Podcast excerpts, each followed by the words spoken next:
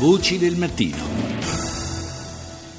Stamani vogliamo raccontarvi una storia di abusi che a lungo è stata tenuta nascosta, una inchiesta condotta dall'agenzia di stampa Associated Press sugli anni che precedettero e seguirono i Giochi olimpici di Seoul nel 1988 ha rivelato le atrocità perpetrate ai danni di migliaia di persone in Corea del Sud, persone rinchiuse nell'istituto Brother House ridotte in schiavitù. Tutte operazioni coperte dai governi che si sono succeduti negli anni e dai silenzi di funzionari e dirigenti conniventi. Silenzi che si allungano fino ai giorni nostri, se è vero che anche l'attuale governo della presidente Park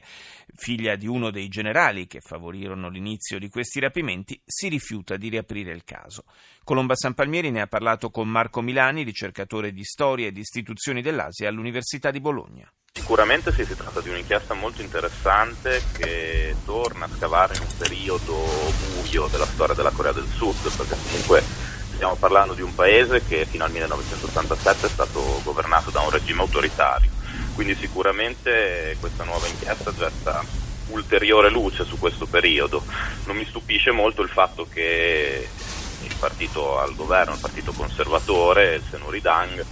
eh, tenda a sottostimare certi versi questa inchiesta,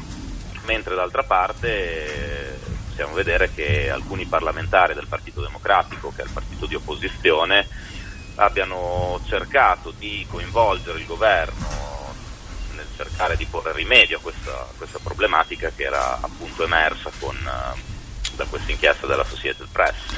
credo sia abbastanza significativo anche il fatto che la stampa sudcoreana al momento non riporti nulla di questa inchiesta. L'inchiesta parte da lontano, dal 1975, anno in cui il presidente dittatore Park Sun-hee, eh, padre dell'attuale presidentessa della Corea del Sud, diramò una direttiva alla polizia e agli ufficiali locali per ripulire e purificare le strade da vagabondi e indigenti e malati che eh, le popolavano solo una storia familiare, oltre che politica, che vuole essere insabbiata? E il momento di crisi che vive il partito del Presidente eh, potrebbe darle risalto? Sì, io credo che sicuramente più magari del legame familiare in senso stretto, quindi fra padre e figlia, sia più una questione legata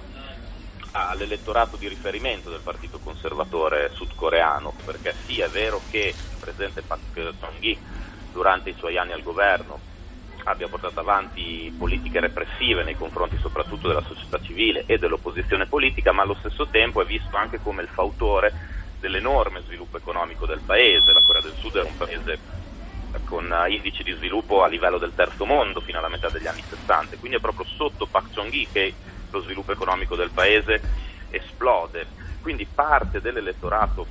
che fa riferimento al partito conservatore, rivede in quell'epoca anche aspetti positivi, non solo gli aspetti negativi legati all'autoritarismo. La Corea del Sud, in occasione dei Giochi olimpici del 1988, cercava di accreditarsi eh, a livello internazionale come un paese ormai moderno che aveva anche superato la dittatura. A due anni dal secondo appuntamento olimpico nel 2018, appunto, cosa è cambiato a Seoul? Beh, il, cam- il, paese è cambiato tantissimo in questi ultimi 30 anni. Eh, prima di tutto le Olimpiadi dell'88 sì, sono state assegnate nell'81, quindi sotto regime autoritario, però poi quando hanno avuto luogo eh, il paese era già democratizzato e quindi sono state una vera e propria vetrina in tutti i sensi per la nuova Corea del Sud che era sviluppata, era ricca, ma era anche democratica in quel momento. Allo stato attuale la Corea del Sud è un paese totalmente diverso, un paese sviluppato, è uno dei paesi più importanti dell'Asia orientale e sta cercando di presentarsi al mondo come una nuova media potenza in ascesa. E quindi credo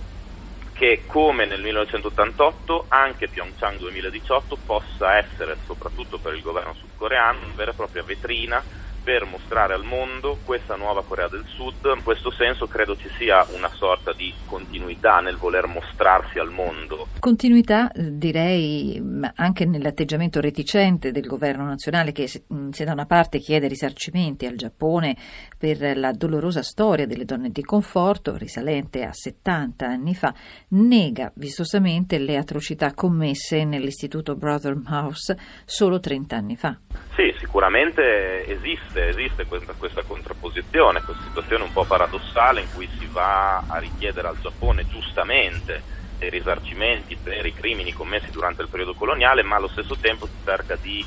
far passare sotto traccia quello che è, che è stato il periodo autoritario. Credo che